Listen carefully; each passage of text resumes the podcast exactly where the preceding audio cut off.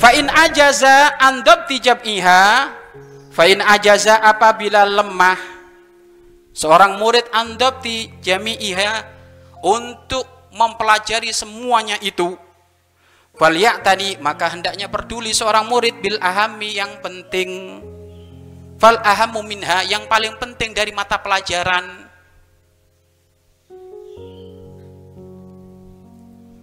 Ada santri kuliah ngambil kedokteran. Santri kuliah ngambil kedokteran. Berarti intinya dia itu apa? Intinya dia harus sukses ilmu kedokter kedokteran. Tapi sisi lain dia pengen belajar ilmu agama. Lalu bagaimana waktunya sudah habis dengan ilmu kedokteran. Jadi bagaimana? Fal ya'tani bil aham. Fal ahamu minha. Ambil yang paling penting. Apa? Fikih praktis. Ya kan? Al-Qur'annya. Bahasa Arab bahasa Arab yaumiyah. Jadi yang yang yang yang yang apa? Yang yang penting-penting saja. Akhlak.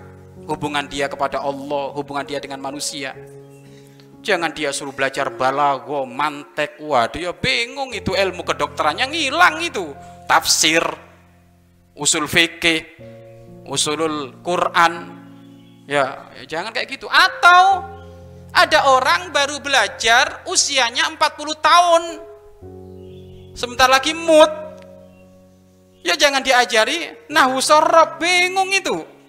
Muter-muter doroba zaitun amron bertahun-tahun amarnya terus yang dipukulin itu nggak pindah-pindah usianya usianya 40 tahun jadi kalau kayak gitu bagaimana? Ambil ahamusyai. Mana yang paling penting ini? Oh ilmu mendekatkan diri kepada Allah. Ilmu urusan hati. Tasawuf. Ya. Fikih, fikih penting. Tasawuf ini adalah akhlak. Ya itu dulu belajar itu dulu.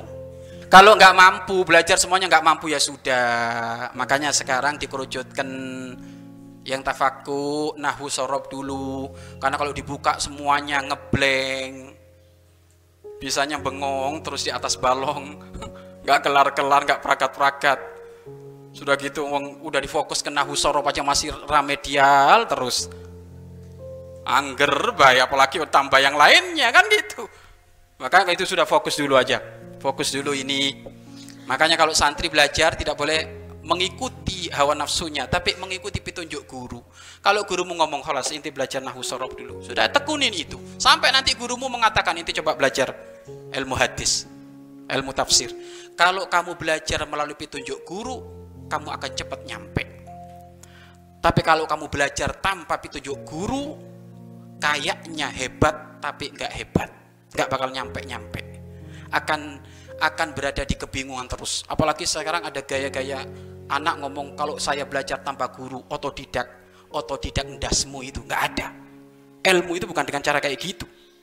Nggak ada kok megaya saya belajar agama alhamdulillah otodidak ngaco ini nggak bisa belajar ilmu itu talaki dari guru ke guru gurunya pun harus dipilih guru saya Mbah Google waduh tambah hebat lagi ini nggak ada. Guru Mbah Google? Enggak gurumu itu bagaimana sujudnya? Rukuknya bagaimana dia? Itu gurumu